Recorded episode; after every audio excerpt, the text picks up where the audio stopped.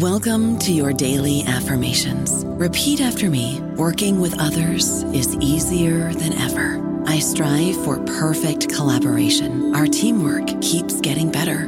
Yeah, affirmations are great, but Monday.com can really get you the teamwork you desire. Work together easily and share files, updates, data, and just about anything you want all in one platform. Affirm yes to start. Or tap the banner to go to Monday.com. With the Lucky Land Slots, you can get lucky just about anywhere. This is your captain speaking. We've got clear runway and the weather's fine, but we're just going to circle up here a while and get lucky. No, nothing like that. It's just these cash prizes add up quick. So I suggest you sit back, keep your tray table upright, and start getting lucky.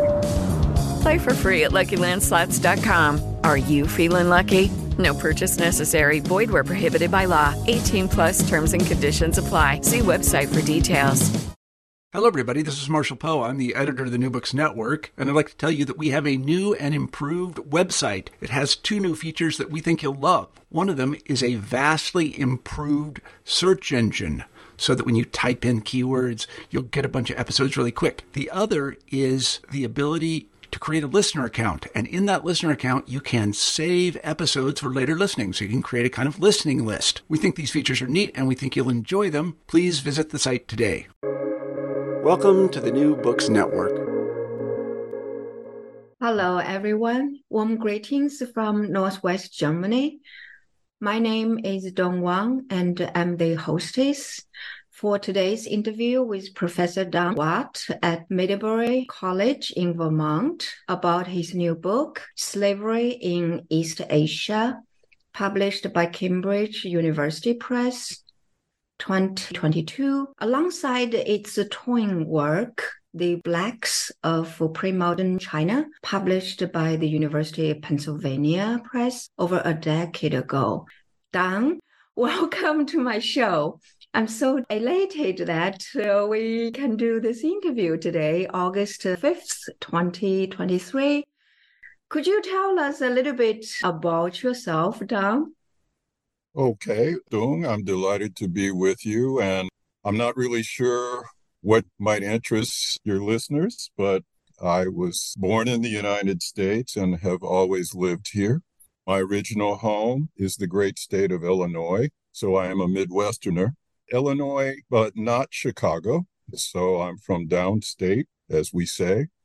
My town is called Alton, and it's the first town in Illinois across the river from St. Louis, Missouri. I, from there, moved on as the years moved by to go to college. I ended up in Wisconsin at a small liberal arts college called Beloit. And that was a transformative experience in the sense that it was really there that my interest in China was kindled. I was a student of philosophy, chiefly Western philosophy. But in my sort of discursive time, I encountered some translations of classical thinkers in the Chinese tradition, Sun Yu of Confucius, Dao De Jing, Lao Tzu, and various other thinkers, and found them intriguing in the sense that they tended to have very different answers for the same basic questions that were posed by Western philosophers. And I guess from there,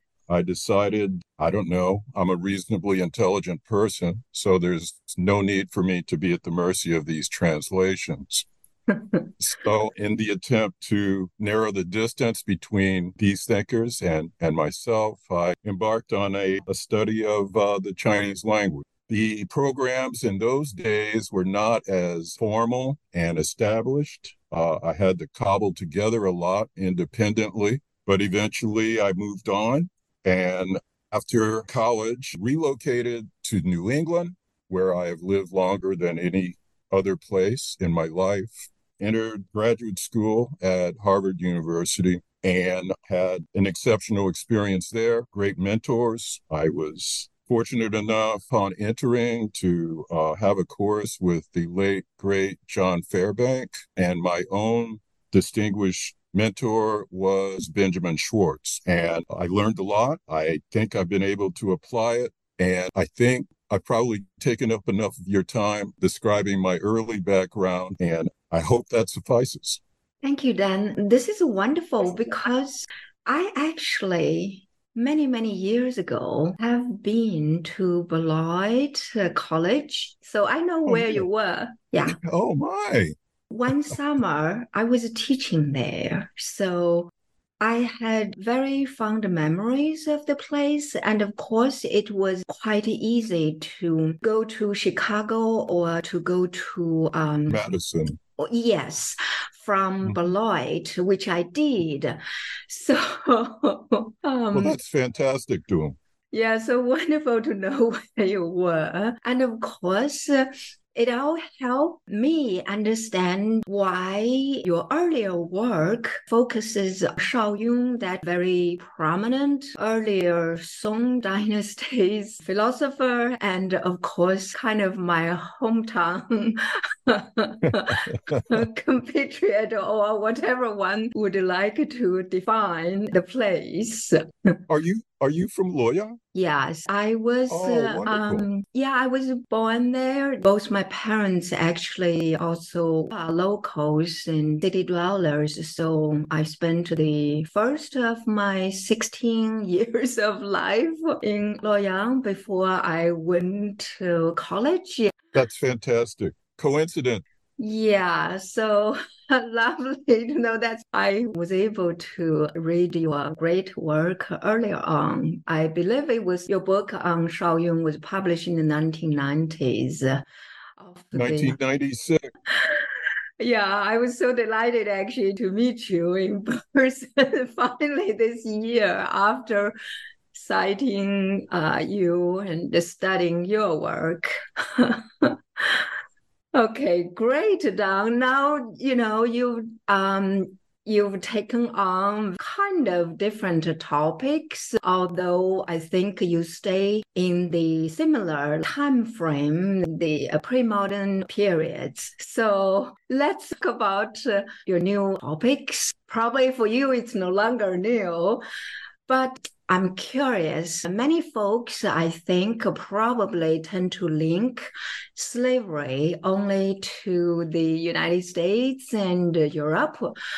On the other hand, for those of us specialists dealing with historical documents such as the Qing China, we also know that the Qing Mandarins of different ethnicity were inclined to address themselves as your slaves in their official correspondence or memorials to the emperors.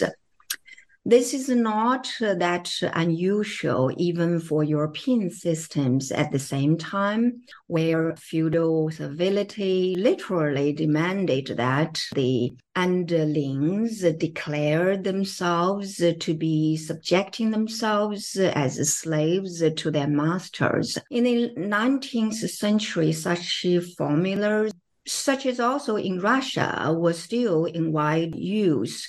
So, Don, could you clarify terms like slavery, slaves, the blacks, East Asian, pre-modern, and medieval, as defined in your twin books? Well, thank you for the question.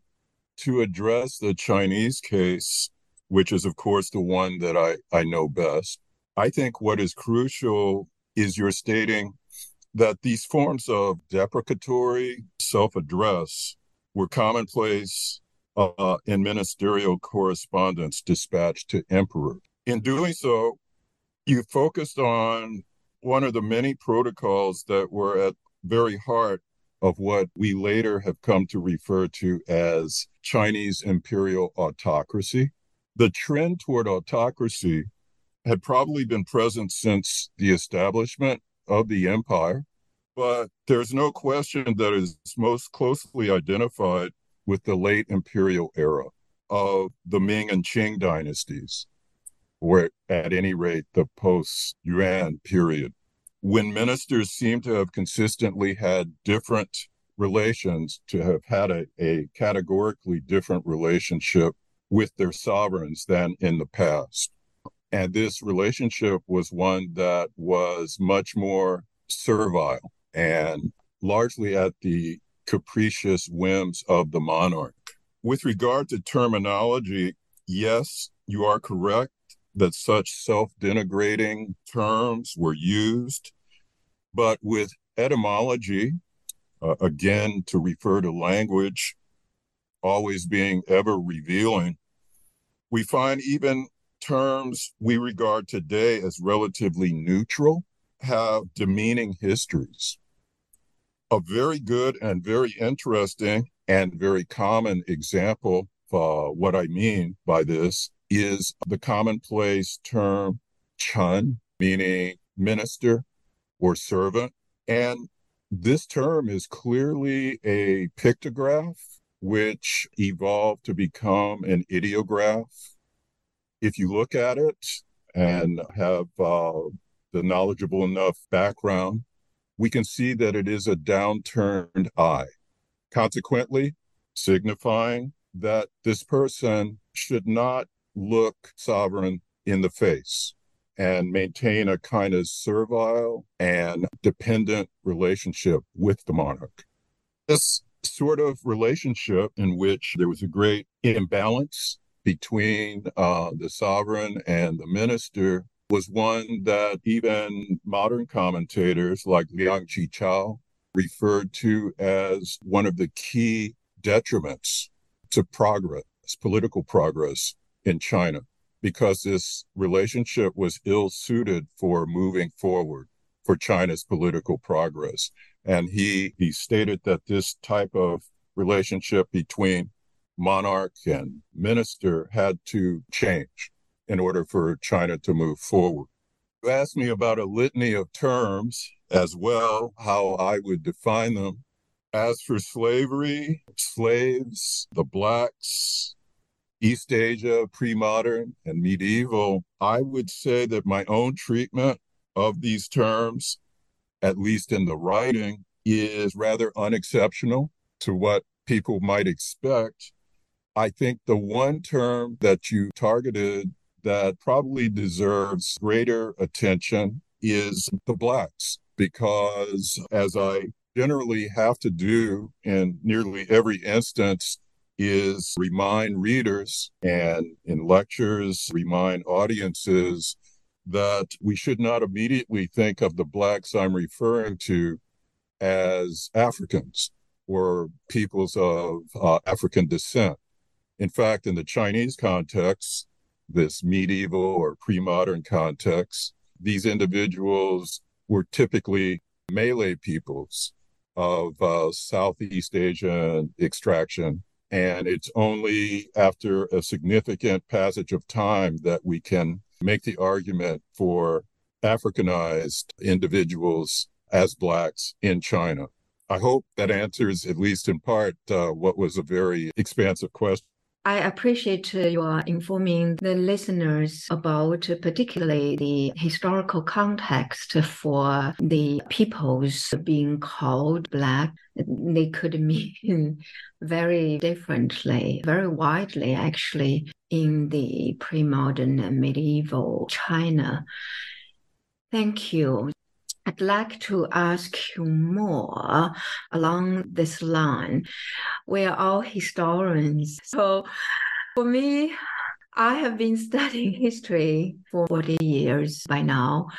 So I would say your recent work presents a giant step further in treating East Asia, especially China, equally as part of world history through examining universal historical themes and human practices and institutions, such as enslavement, slavery, racism, and anti-racism in their regional and local contexts and attributes. That yields fascinating revelation. So as you know, these issues are not rationally reflected in most state-controlled historiography. This dimension of historical realities needs to be continuously unraveled through our inclusive historical sources. I would imagine it was a labor of love for you, driven not only by our own professional intellectual curiosity, but also professional and civic duty. I wonder if you can share your experiences of handling primary and secondary sources with particular attention to historical and ethnic circumstances. May I ask you, did you really ever feel sometimes really uncomfortable or not so sure whether the topics we are discussing today were really hugely significant and important? Wow. Well, thank you for yet another important question. And I can only begin to answer by saying that when dealing with the histories of interactions of great varieties of peoples, but having the circumstance of the records of those interactions being available in the language of only one of those peoples, in this case, classical or literary Chinese, necessity for striving to be a judicious mediator as well as an interpreter with even-handedness is profound, even if it is not entirely always achievable. I think I was first struck by the gravity of this situation, this responsibility really, when writing The Blacks of Pre-Modern China, trying to figure out a way to have sensitivity to those who could not speak for themselves, given that the records were inevitably in the voices of those who, in many occasions, were the oppressors. It's a difficult circumstance to be in, but I think once I found myself in it, the only way out was to keep going. And in the process, I gave considerable thought to the project as being one of managing to give voices to the voiceless and figuring out a way to bring people who had been marginalized in history more to the forefront, more toward the center. And consequently, if anything, I came to feel that the project actually grew in importance for me over time. And I really didn't expect to be as ensnared and engaged in it as I eventually became. I'm not really sure if I've answered your question with complete adequateness, but I very much appreciate your asking it because it is something that I've wrestled with and, in fact, still continue to wrestle with now. But with the passage of time, it's become an increasingly familiar combatant, and consequently, I think I've been able to surmount the challenge, at least on a few occasions, but certainly not all of them. I don't know about you, but I'm very busy and I don't have a lot of time to cook. That's why I subscribe to Factor. Eating better is easy with Factor's delicious, ready-to-eat meals. Every fresh, never frozen meal is chef-crafted, dietitian approved, and ready to go in just 2 minutes. You'll have over 35 different options to choose from every week, including Calorie Smart, Protein Plus, and Keto. These are 2-minute meals. Factor meals are ready to eat and heat, so there's no prepping, cooking, or cleanup needed. They're flexible for your schedule. Get as much or as little as you need by choosing your meals every week. Factor is the perfect solution if you're looking for fast, premium options with no cooking required. Sign up and save. We've done the math, and this is important. Factor is less expensive than takeout, and every meal is dietitian approved to be nutritious and delicious. Head to factormeals.com/NBN50 and use code NBN50 to get 50% off. That's code NBN50 at factormeals.com/NBN50 to get 50% off. Thank you so much for sharing these experiences. Now, regarding the origins of slavery in pre-modern and medieval China, Korea, Japan, and Vietnam, I have been pondering your thought-provoking argument that, I quote you here, war assuredly remained the prime impetus behind slavery, throughout pre-modern history, up to and throughout most, if not all, of the medieval age. End quote. When researching for my own book on Luoyang's Longmen Grottoes and cultural heritage, I came across historical records from the 6th century CE that large numbers of those defeated Shang dynasty's descendants were forced to relocate to a particular district in Luoyang, an ancient capital of China, around the 11th century BCE during the Western Zhou dynasty, subsequently the Eastern Zhou. Yet 1.5 millennia afterwards, their descendants still living in the state of servitude in the very same neighborhood of Luoyang were still considered by the elites. The person who wrote that 6th century's book I read. So at the time, the earlier descendants of the Shang people, they were still considered the Shang remnants. I'm quoting the 6th century, that author. So these people occupying the lowest status of social, political, and economic hierarchy under the so-called non-Chinese Tuoba rule, in the very cradle of the so-called Chinese civilization. We know that well before the Common Era, East Asia was already a diverse place populated by people of widely different groups, races, and peoples. So why was there continued forced migration and trafficking of both East Asians as well as of Africans and native Southeast Asians? Historically, you also reviewed the name, Kunlun or Heifan, Heigui and Heinu, etc., across pre-modern and medieval China, perhaps Korea, Japan, and Vietnam.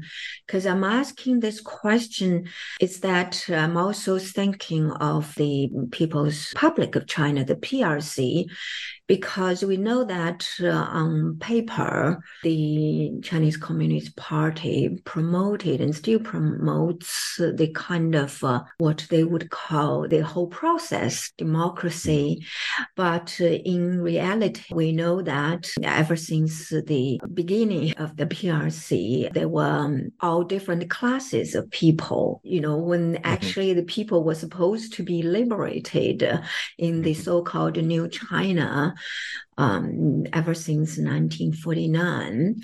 And yet, in the meantime, the Chinese people themselves have been divided either by class, by their familial background, or by situation. For example, if one was unfortunate or is unfortunate to be born in the countryside, then means their social status, their registration, important registration status would be forever labeled as the class very inferior, even though gradually there have been some kind of channels opened, but it has to be fought by them.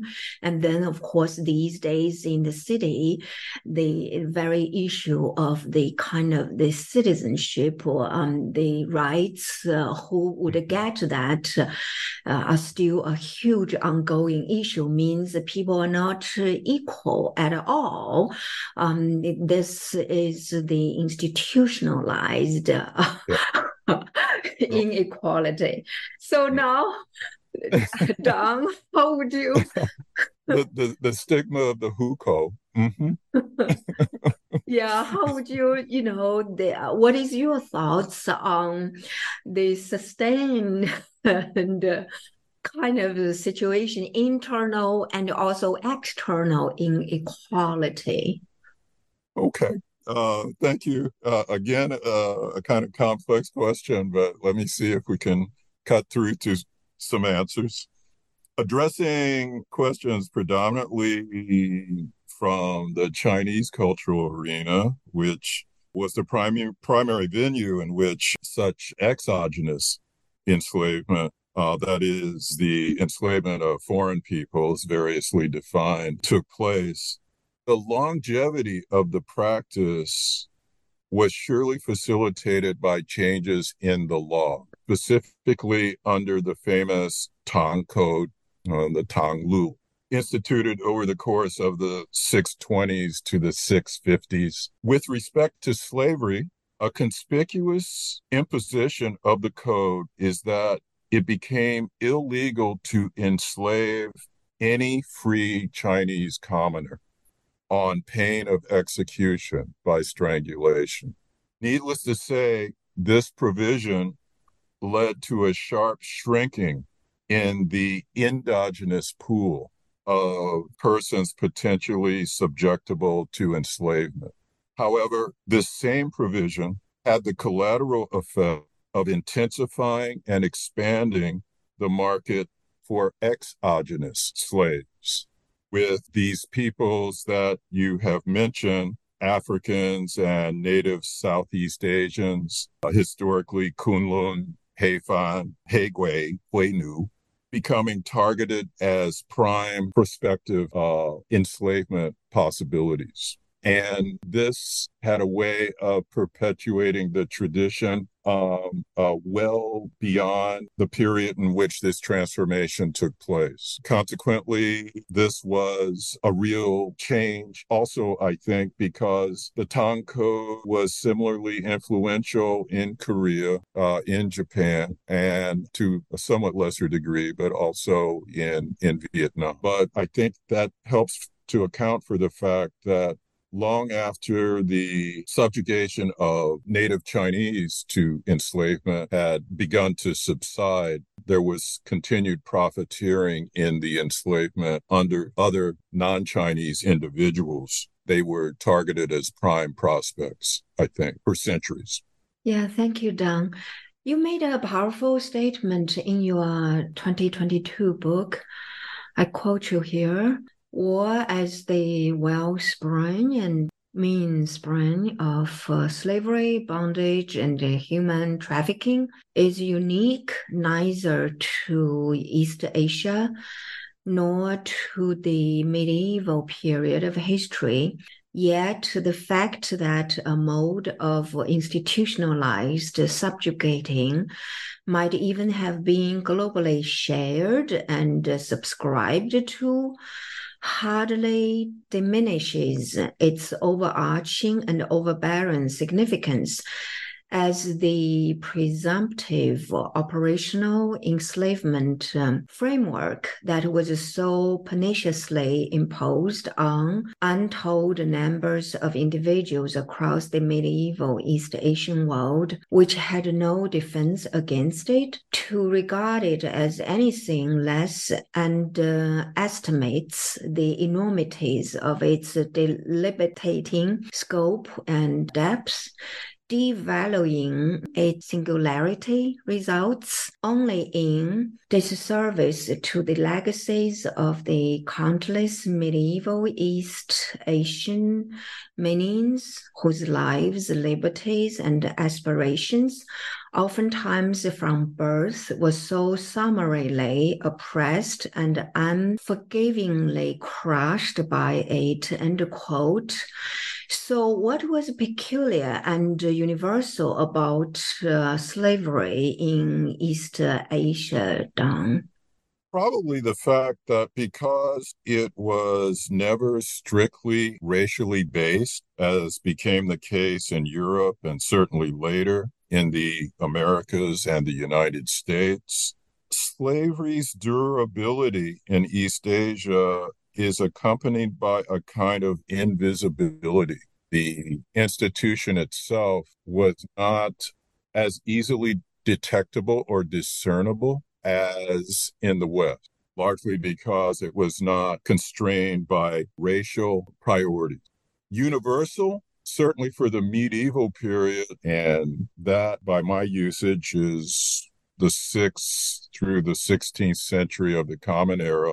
or was the undisputed generator of slavery. This phenomenon, this dynamic with war serving as a sort of facilitator, even the handmaiden of slavery, is a process that really linked very closely with slavery as it was practiced in the medieval West. I hope I've answered your question.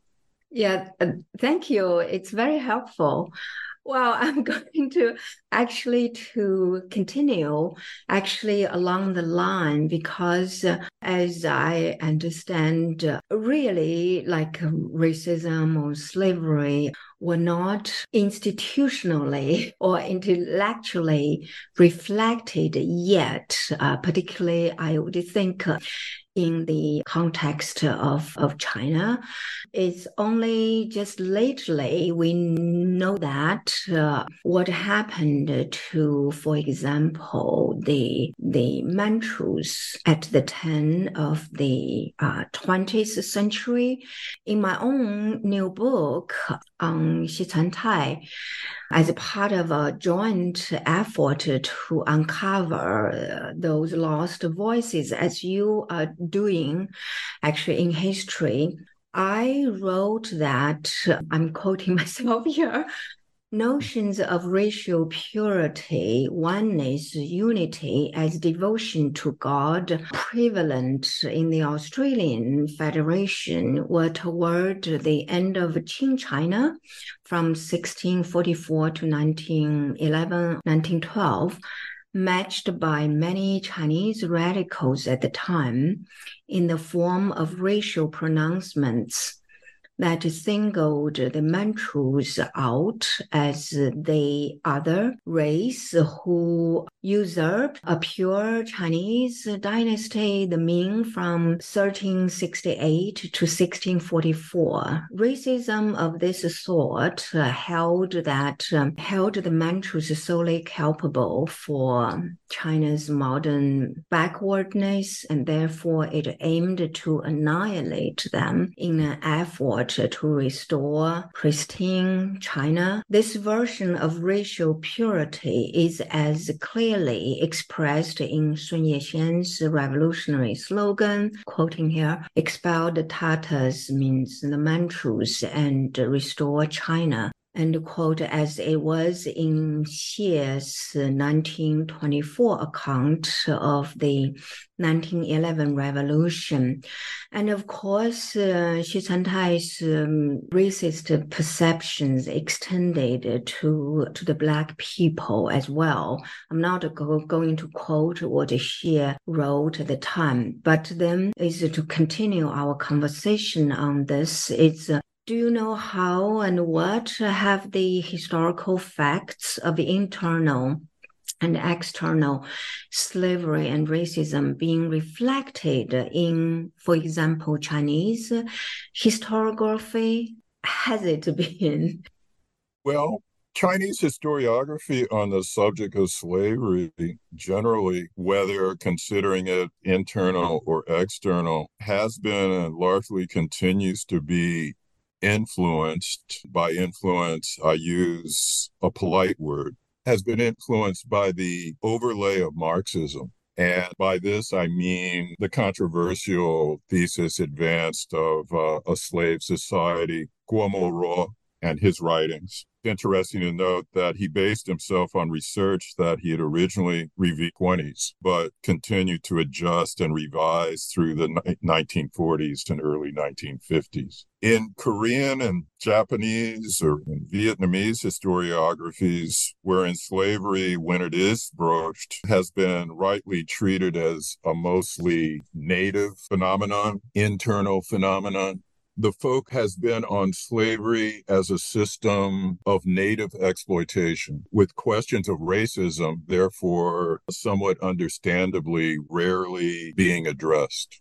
However, while I'm an optimist, I'm really not. I think there's actually good reason to anticipate new research in this direction beginning to emerge. Yeah, I've met a few promising grad students who are going to take the gauntlet and move it, take the ball and move it further toward the goalposts. Yeah, indeed. And thank you very much for sharing your viewpoints. As far as I know, because I have been doing quite a lot of reading of the 19th and of course 20th and 21st centuries history books. And very often I feel the historical topics such as slavery and racism, like for example in the PRC, are like somebody else's problems. It's like only the United States' problem. So that is the predominating kind of theme, if ever there is any work written rationally in the history of slavery, that would be the United States problem. So that there is not much one would ever think, is there any reflection on the part of the Chinese language historiography to really to unravel those hidden histories actually on the same topics. So I appreciate your sharing your research findings. Now, Dong, would you be able to speak about the lingering and new forms of spoken and unspoken prejudices against the Blacks in East Asia and against each other among quite some Asians in Asia and in other places of the world? It's an uncomfortable topic, we must say that. But we have seen some reports, for example, about the Black community in the Guangzhou or the Canton area. This is we're talking about even during the COVID, their experiences and other similar reports. Then also, in the meantime, we also know that there have been Afro-Asian solidarity movements, we could say dating back to probably the early and mid 20th century from and onwards to our own time as well. So would you be able to share your take on what the agencies and drivers for such a reality were and are? Well, since it involves the contemporary situation, this might be the most challenging of your questions of all, but let me give it a stab. On the one hand, East Asian prejudice against Blacks has age-old roots and yet contemporary triggers, just as discord between various Asian groups, for instance, Chinese versus Japanese, and so forth and so on. On the other hand, I think there are some very salient contemporary developments that have influenced this type of friction. And the one thing I think I can point to that probably will not raise too much dispute on the part of others is simply the fact that there's been a rather striking and overt rise of authoritarianism in the political sphere across both Western and Asian nations. And I think whenever you see authoritarianism rise, you see the rights minorities suffer. And you see minorities become subject to victimization. And without being overly specific about that, I think most people know the sorts of political actors and the actions that they are driving. I think most people know the personalities that I have in mind with regard to this.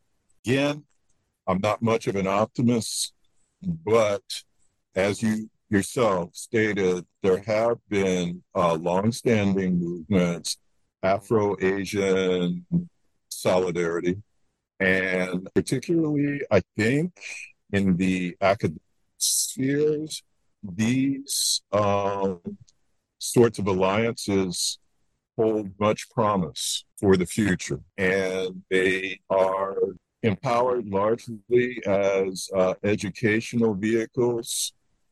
Part of their mission is to combat prejudice, and as long as probably inhabit the earth, there's probably going to be prejudice and inequality, but hopefully, as long as we inhabit the earth, there's also going to be movement towards solidarity and people willing to stand up, to put sometimes their lives on the line, to bend us toward the arc of justice. Thank you. That is a positive note, Dong. As you may know, I'm also optimist. So I also believe in human progress. So let's hope societies can become better for the majority and, of course, the minority peoples.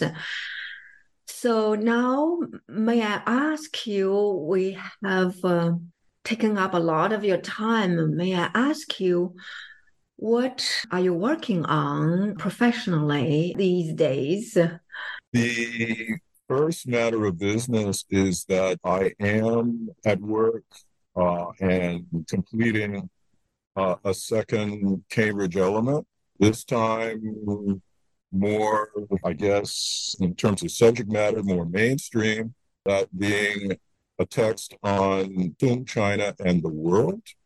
So again, I continue to inhabit this important, crucial period between the 10th and the 13th centuries of the Common Era.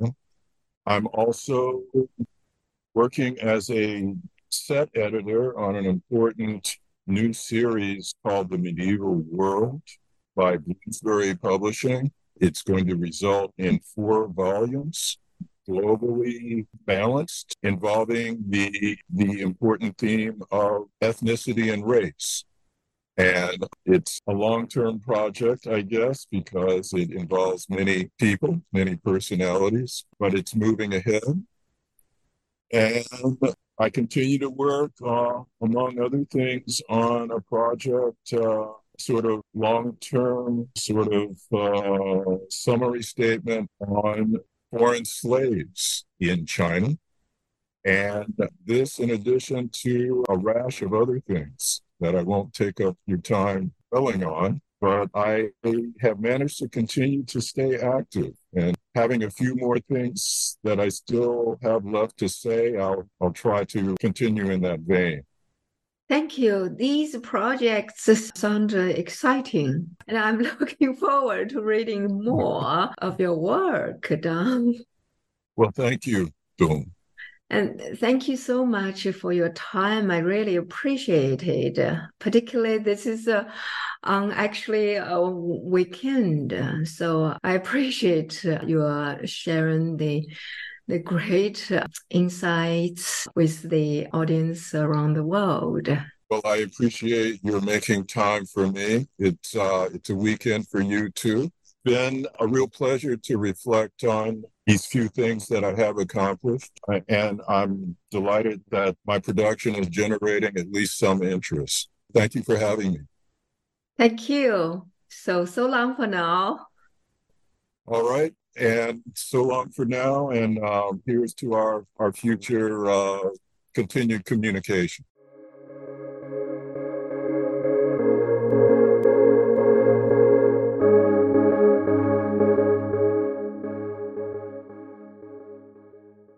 Hello, it is Ryan, and we could all use an extra bright spot in our day, couldn't we? Just to make up for things like sitting in traffic, doing the dishes, counting your steps, you know, all the mundane stuff. That is why I'm such a big fan of Chumba Casino. Chumba Casino has all your favorite social casino-style games that you can play for free anytime, anywhere with daily bonuses. That should brighten your day a little. Actually, a lot. So sign up now at chumbacasino.com. That's ChumbaCasino.com. No purchase necessary. VGW Group. Void where prohibited by law. See terms and conditions. 18+.